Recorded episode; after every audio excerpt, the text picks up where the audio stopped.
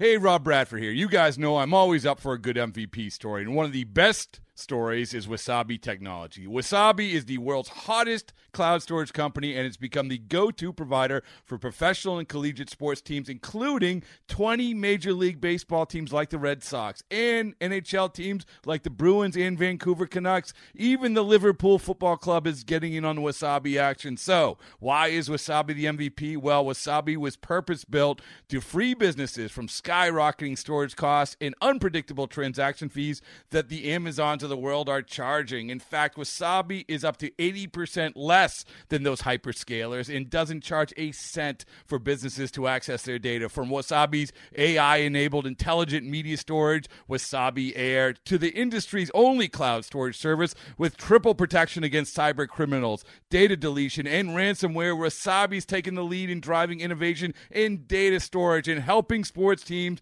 to unleash the power of their data. Wasabi, another Boston based championship team. So you are the very first guest. What should we name this? It's like a video podcast where we tell stories.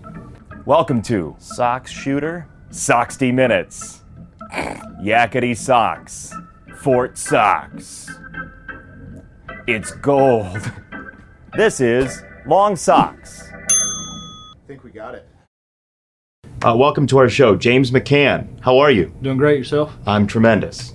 Uh, my first thing I want to know is what happened this off season to lead to this start that you had this year? Uh, Do you think? Well, honestly, it goes back before this off season. Um, you know, I go back to uh, when I broke in 2014, 2015. Uh, had a had a respectable rookie year. Um, 16 comes around and uh, I got hurt on like the third game of the season, collision at first base, turned my ankle.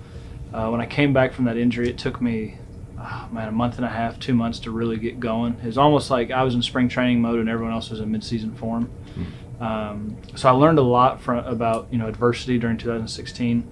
Uh, 2017 rolls around, I had a good year um, offensively, and then 2018 uh, last year it was just kind of one of those down years. Um, felt like when I hit the ball hard, it went right at somebody. Uh, when I didn't hit the ball hard, it didn't. It went right at somebody. Um, I mean, it's just kind of one of those things where it's like it, every time I turned around, I couldn't catch a break. Um, but it, it, it, you know, it, it's one of those things.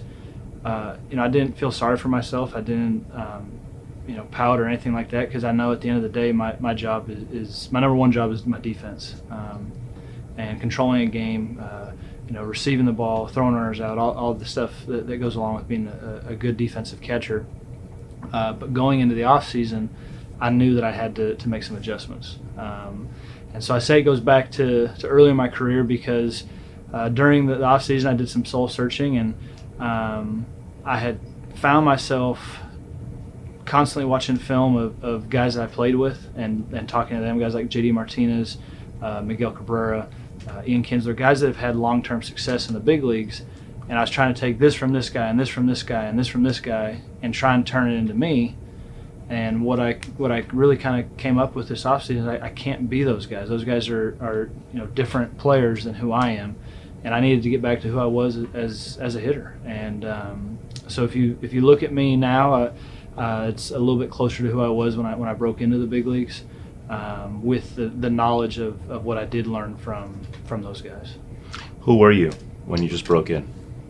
I was a guy that, that like I've said from, from day one here, um, stayed within myself. Uh, you know, I, I, remember at one point in, in AAA when I was knocking on the door, um, I was hitting right around 300 with, I was thinking I was second or third in the International League in doubles, but I only had three home runs, and it didn't bother me. I didn't care to look up there and say, oh, I only got three homers because I knew how I was catching. I knew that I was getting on base. I knew that I was having quality at bats. Um, and at times, I, I do think that, that, during my struggles, it was in the big leagues. It's been okay. If, if, I had a homer here, it makes up for the fact that I haven't had a hit in three games. And the next thing you know, you go hitless for another three games because all you're trying to do is get that one big hit. And, and in all reality, one homer doesn't make up for you know two or three bad bad days at the plate. It, it takes you know just a, a, base hit the other way, a base hit the other way, and then the big hit, and all of a sudden you go, oh, I'm now I'm three for my last ten instead of oh for my last fifteen a couple minutes ago you said that your priority is defense, and you listed off some foundational things about the importance of being a catcher. Who taught you that, or how did you learn that? I learned in college. Um, I had a really good catching guy. I was really blessed. Uh, his name's Chris Curry. Uh, played all the way up to AAA. Uh, had a good good professional career, and he was kind of one of those guys that um, was always kept around because of how good his defense was. And uh, I mean, I could sit here and tell stories about him for for a long time. Um, but when I and he knows this, I'm not saying anything, but when, when I first got to college and I was a freshman, and he was the catching coach there He's a volunteer assistant. He just finished his playing career. I hated him with a passion. I mean, I'm talking, I've never hated someone so much. And I hate to use the word hate, but I, I hated him. He knew how to push every button I had. He knew, um, you know, how to get underneath my skin. And he knew that by doing all of that, it would just push me to work harder. And um, it was shortly, probably, it's probably halfway through my freshman season that we had a, we kind of bonded and now we're, I mean, really good friends. I, I talk to him constantly. He's the head coach at University of Arkansas Little Rock now. Um, I visit him in the off season. I, I, I, help out with, with some of his stuff, but uh, he was the one that taught me a lot. It, it, was it was almost like when I got to college. All right, I'm to make you I'm make you I'm gonna make you a man, and I'm to teach you how to catch at the college level. And then once I kind of got to that point, it was like, okay, now it's time. I'm to teach you how to be a, a professional catcher. And uh, one of the big things that he constantly preached, and I, I'm a firm believer in now, and I'll tell any young catcher this, is you can control the way you catch on a day in and day out basis. I can control the way I receive. I can control the way I, I block. I can control the way I throw. I can control the way I call a game and the way I manage a game, and, and, and not let you know my offensive woes or my offensive successes affect the way I'm calling a game. I can't always control the way I swing the bat. Um, and you talk about the best hitters in the game can go up there and square up four balls and go for four, and you look in the box score and it's like, oh, he didn't do anything tonight. But in reality, he couldn't have done any better. Um, defensively, you can't you can't take days off. Defensively, there are no days off. What were uh, 18, 19 year old James McCann's buttons? um, man, I take a little bit after my dad. I've got a little bit of a temper. Um, I can control it a little bit more than than my dad did. Uh, but he, I mean, my catching coach, he would he would Coach Curry would stand behind me like, okay, we he would call we would have catching work at 5:30 in the morning, and he would turn on the machines throwing 88 mile an hour sliders, and we have to block, and uh, receiving 95 mile an hour fastballs off the machine at 5:30 in the morning. Well, he would get behind me during some of this and talk about how you know this catcher at LSU is better than you, and um, you know you're you're just a you know whatever you are from California, go back and go be a hippie and go surf, and you you know this is this is a man's game. You're not good enough to play like little stuff like that that just you know fire me up. Like I'm I'm going to show you that, that you're wrong. And then I finally realized, okay, he's he's doing this because he sees you know I have the ability. He's not doing it because he doesn't like me. We were talking to Lucas Giolito a little while ago for the first episode of this, and he said afterward that uh, you care very deeply about the whole thing of catching. You just care, and he appreciates that. H- how do you learn your pitchers to make them feel that way? You know the the thing that I've learned, and this this goes beyond the game of baseball. This is a, a, a people thing. Um, you got to show show everyone respect. Um, you look in that clubhouse, and there's not one person. There's not two people that come from the same background. Everyone's got a different background. Everyone's got a different story. Um, and I often tell people that, that want to get into the, the, political conversations that if you could be a fly on the wall in a baseball locker room, if if you could, if the world could act like the baseball locker room, it'd be a lot lot pe- more peaceful place. Because um, you know you've been in the locker room and you hear guys you know giving each other a hard time and and making comments that out out in the real world, someone's going to be offended in the locker room, it's we're all brothers. We all love each other, um, and we all respect each other. And that's that's the biggest thing that, that goes with, you know, your pitchers is showing that I truly care for you. Forget about what you're doing on the field. I care for you. I, I want to know what's going on in your life. I want to know what's going on with your wife, your girlfriend, you know, your kids. How's your family doing? How's you know this going on? And and then hey, let's all right now let's get into baseball. Um, because first and foremost, to create that trust and create that bond, you have you have to have that level of respect. You have to have that level of this guy truly cares about not just what I'm doing on the mound, but what's going on in my life away from the field. So it's the third week of December 2018. You've signed with the White Sox. How do you go about learning? What What were the next two, three weeks like for you? Well, I talked to Coop. Um, Coop and I got on the phone, and um, know, he kind of he would give me his rundown of guys, and I'd give him my report as as, a, as an opponent and what we saw. Um, so that way, when I got to spring training, I knew what Cooper was trying to do with each individual guy, and I could kind of be that second voice from you know the pitching coach, uh, going into catching bullpens, and hey, here's what we're working on, here's what we're doing. Um, so it was a seamless that seamless transition. There wasn't a, a, period of me, okay, I need to learn this guy while catching him. It was I already know what this guy is featuring. I know what he's been working on. Now I can be that that that guy that keeps him moving in the right direction. What's the most exhilarating play for a catcher defensively? I think throwing a guy out trying to steal. Um, I've hit home runs. I've hit walk-off homers. I hit inside the park home run.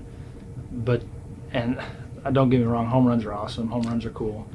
But throwing out a guy stealing, there's just nothing like it. Just the, um, you know, how quick it happens, how everything that goes into it. it it's that is by far my, probably my favorite thing that happens in, in the game is, is throwing out a guy trying to steal. Do you remember the first time you threw out a guy stealing? I do. I do. It was uh, it was kind of a weird situation. We were in Pittsburgh my rookie year, and uh, I think it was McCutchen. Uh, it was a 3-0 pitch, and he I think he thought, okay, maybe the pitcher's going to take this, you know, slow and just try and throw a strike, and uh, it was a strike, and I, I threw him out stealing. That was, that was I remember that was my first one. So let's go to April 29th, 2015, because you mentioned it in passing here. Your first career major league home run as a catcher did not leave the stadium. Uh, what was that like? Oh, man. well, honestly, I didn't really know it counted as a home run until I got to the dugout. And I remember David Price was on the top step. Uh, Brad Ausmus was up there grinning ear to ear. And uh, Castellanos was on first, I think, at the time, and he's got his arm around me, and I'm kind of like, all right, well, was, yeah, it was cool, but, and then everyone's like, "How's your first homer?" And so it was, again, I didn't realize, you know, I, the last time I hit inside the Parker was T-ball, so, I mean, um, but it, it, was a it was a special special moment. You have the ball. I do, I do. I have the ball, um, sitting on my my my mantle at home uh, with with other firsts that I have. What other ones do you have? I have uh, first career hit. Um, that was off of uh, Jason Vargas in Kansas City. Uh, I have a couple of different walk-off homers. Uh, one of them was actually off of the White Sox. Um, cool. Off of uh, who was it off of? I think it was off Putnam, maybe. Like Putnam. Um, I have a, a pretty cool ball. Um, I was the 300th career player to hit a homer off of Bartolo Colon, and there's only two pitchers in the history of the game that have given up a home run to 300 different players. Wow! So that that was a, that's a pretty cool ball. Uh, how did you find out that that had happened? Uh, they just knew. Was like put on the jumbotron. Like, I mean, I'm sure Bartolo wasn't happiest about it, but he was actually um, after the game, they asked him about it, and you know, telling him you're the only second guy in the history, and he said well, that means two things: one, I've been playing a long time, and two, he said I, I don't care giving up homers. I, I want to throw strikes. I don't want to walk guys, and that's kind of how Bartolo always pitched. He went right at guys. So, um, but the the few times I've talked to him, he, he's an awesome guy. So, that's a that's a cool one. I like that. Uh, for a little insight, if you're willing to do it, and if not, fine. Uh, what are your pre-series meetings like? Pre-series meetings. So, uh, me personally, I have um, my own format that I like to go off of that I've I've developed. I've grown accustomed to uh, through the course of my my career. Um, and it breaks down every hitter that we're facing. So, and it, it breaks it down as as intricate as um, was this guy hitting off of fastballs away, off fastballs in, fastball up, fastball down, slider in, slider away, curveball in, curveball away, and, and, and so on. Um, it, it, breaks down their average, it breaks down their slugging percentage, it breaks down uh, their swing and miss percentage, their chase out of the zone percentage, uh, their ground ball percentage. So what I do is I, I look at this, I'm able to look at this th- these numbers broken down for me, and then I create my own scouting report from it. Um, so I can go in and say, okay, hey, in, in crunch time, we're facing this hitter. Uh, we can go heaters up across, we can go down away, um, and slider is, is the best off speed pitch. Uh, he handles changeups in the zone, so if we're going changeup. It's got to be expanded below or expanded off. Uh, curveball's got to be short. He sees the, the get me over curveball, whatever it may be, or um, hey, we need a ground ball. We got runners on first and third, one out. Uh, backdoor breaking ball, he hits on the ground at you know whatever percentage. I, I, know if we need a ground ball, hey, this guy, this is the pitch we can go with. Um, so I'll create my own scouting report, and then going into a series, I know okay, we've got you know Giolito on the mound, or we've got this guy on the mound, or um, you know Banuelos or, or Covey, or, or Lopez, and I can say okay here's this guy's strengths uh, as, as a pitcher. Here's this hitter's weaknesses. How do they match up? And uh, then it's a matter of trusting my eyes in a game. Um, hey, are our strengths our strengths today? Are we struggling to get to our strengths, or um, is this hitter's strength better than our strength? And then that's the cat mouse, the, the chess game that, that I love so much about about baseball. How early before a series do you work on that?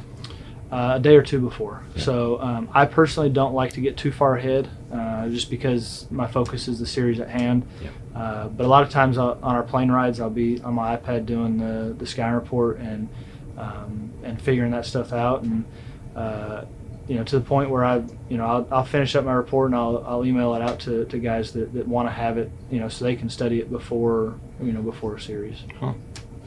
If you could put anything on your mask like a hockey goalie, what would you put on your mask?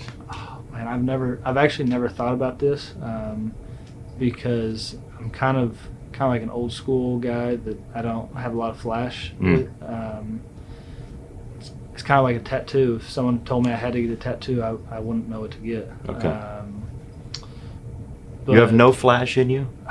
Man, I'm not. I mean, maybe some shoes every once in a while, but Uh, I'm I'm a pretty simple guy. It'd probably just be the, the team logo to be honest with you. I don't exotic or, or uh, something with uh, with a cannon, just because my nickname is McCannon. Yeah. So I could I could see something like that, but yeah. I'm pretty simple. I'm I'm not very very flashy guy. What were your hobbies when you were young James McCann? What'd you do as a kid? Baseball. Really? Seriously. Um, like I, I think back to like kids talking about cartoon shows and hey, you watch this, you watch that, and no, literally, I watched. I, I, was lucky growing up in Southern California. I had the Angels and the Dodgers, so I got to watch their games every night. Um, we didn't have a big yard, but uh, when I was a kid, uh, we had a uh, like a cinder block wall in our in our backyard, and you know the center how big the cinder blocks are, and I'd take a tennis ball and I would you know, I'd be a pitcher and I'd hit, okay, I got to hit this this block, I got to hit this block, I got to hit that block. Um, then I'd become a shortstop and I'd throw it off there and I'd field a ground ball and throw it to first base and I'd be the first baseman and have to pick the ball. You know, uh, if I wasn't doing homework, I was outside playing. Uh, you know, we, my brother and I, we play wiffle ball in the front yard and, um, you know, I, we would be, we'd choose what teams we were and then we'd imitate what, what hit, you know, we knew the lineups. We knew every lineup in baseball and, we knew every guy's you know batting stance, and we had to imitate you know who who were we who were we this at bat and. Um, Who was your favorite batting stance? Um, I mean, I I remember. Uh, I think his first name was Tony, but I know his last name is Bautista. Uh, the big wide open stance. The big uh, leg swing. Yeah, the to, big leg swing to, yeah. uh, you know, Craig Counsell with his his crazy stance. Um, you know, my, my favorite player growing up was Vladimir Guerrero. Yeah. Um, so imitating him was always always a lot of fun. Before we let you go, I want to ask you about your kids because uh, they're quite the story.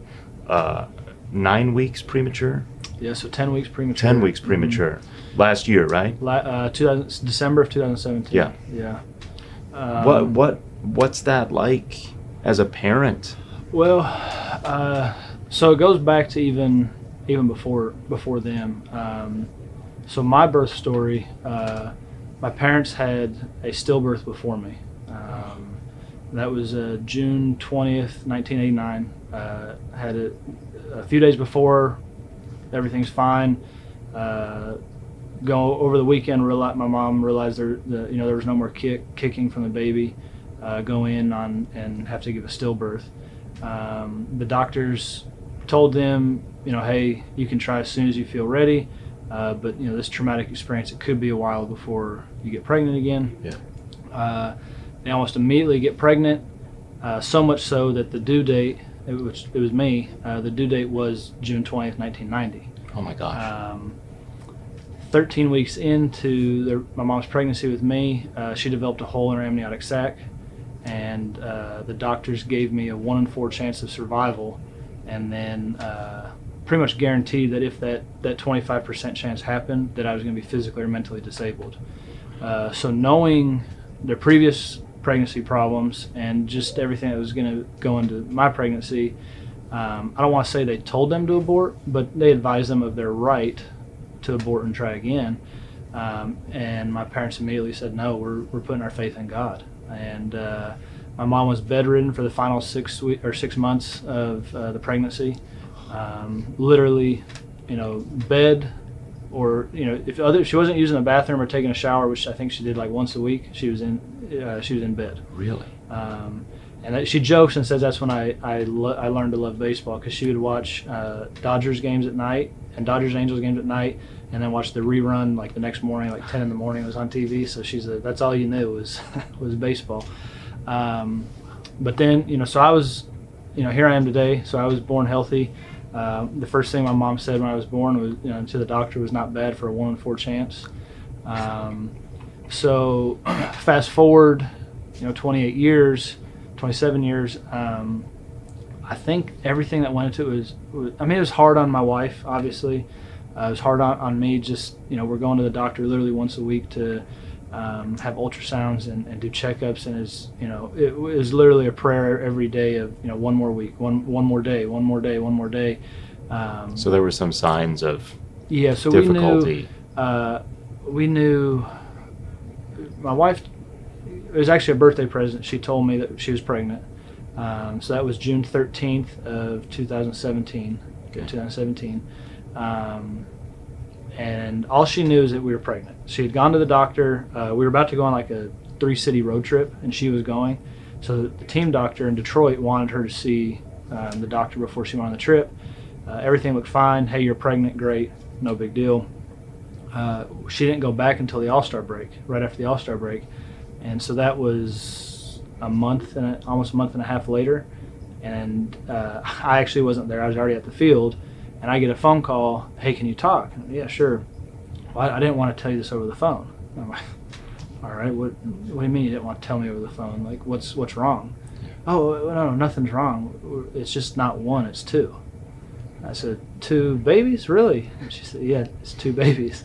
So that's how we found out we were having twins. Um, it was shortly thereafter that uh, we started to be become aware of the high risk that, that was going on.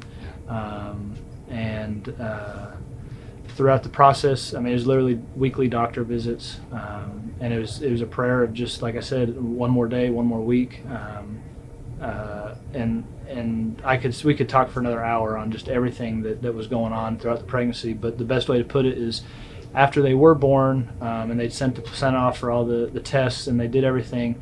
Uh, it came back. There's only I think like 42 known um, situations like we had, exactly like ours, and of those 42. Uh, like 24 of them ended up with at least one of the babies not making it. Um, so you know we feel very blessed, you know, that, and, and just so so grateful for uh, how healthy they are. Um, but through the process, knowing my birth story, it was just as hard on, on my parents. Yeah. Um, you know, they've they've said for years, you know, they wouldn't wish on their worst enemy what they had to go through, um, and then watching, you know, their son and their daughter-in-law kind of go through similar type stuff that, that they had to go through. Um, I think it was just as tough on them as it was on on anybody. Um, but uh, for my wife and I, we just always felt like it was God adding to our story. Um, you know, knowing knowing my birth story and knowing everything that I had been through, and you know, knowing the platform that I've been given through the game of baseball, uh, this was just God adding to, to, to that powerful story and saying, you know, here's another dimension to your story that, that, that I want you to have. Um, and you know, our, our boys are born uh, at three pounds two ounces and two pounds eight ounces. I think is what they were. Um, I mean, they both fit. You know, from here to here. My, I mean, there's a picture of me holding both of them, and um, I mean, they literally. There's a picture. One of my favorite pictures of us in the hospital. Uh, I have a button-down collared shirt on, and it's unbuttoned completely, and they're both sitting on my chest. And I mean, you could see the outer part of my chest, and that's how small they were. Um, but uh, fast forward 17 months, they are healthy as could be. They're running all over the place, jibber jabbering. Um, we got them a tee. Uh, they they they're learning how to hit a ball off the tee, and um, they're just they're the biggest blessing in the world. Christian and Kane, right? Christian and Kane, yep. You can uh, you can find pictures on James's Instagram, McCannon34. It's uh, it's awesome, man. Thanks for spending the time. Absolutely. Thanks for telling that story. Yeah, absolutely. James McCann, ladies and gentlemen. Okay, picture this. It's Friday afternoon when a thought hits you. I can waste another weekend doing the same old whatever, or I can conquer it. I can hop into my all new Hyundai Santa Fe and hit the road. Any road. The steeper, the better. Because my all new Santa Fe is available with HTRAC, all wheel drive, so I can hit the trail without a worry in the world. Heck, with three rows and best in class rear cargo space, I can pack the whole family in with all our gear. We've got available dual wireless charging for our phones, so we'll never lose touch with civilization, and we won't lose touch with the primordial power of Mother Earth. So, which is it? Waste the weekend or do something a little more epic? And conquer it in the all new Hyundai Santa Fe. Visit HyundaiUSA.com or call 562-314-4603 for more details. Hyundai, there's joy in every journey.